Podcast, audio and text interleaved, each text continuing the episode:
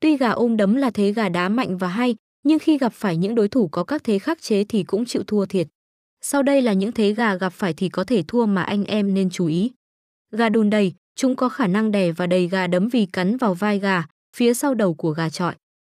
Gà lùi tát, vì gà đấm luôn đá cận chiến, nhưng lối đá của kẻ địch là lùi, chúng không thể cắn cổ và cho ra các thế đá, mà ngược lại bị gà địch tẩn cho ra bã vì phát hiện điểm yếu và mất quá nhiều sức. Gà chạy kiệu, gà không thể tiếp cận đối thủ vì gà địch luôn chạy quanh, mất nhiều sức đuổi theo và bị đối thủ hạ gục vì lộ sơ hở. Những thế đá gặp phải thì gà đấm chỉ có thua.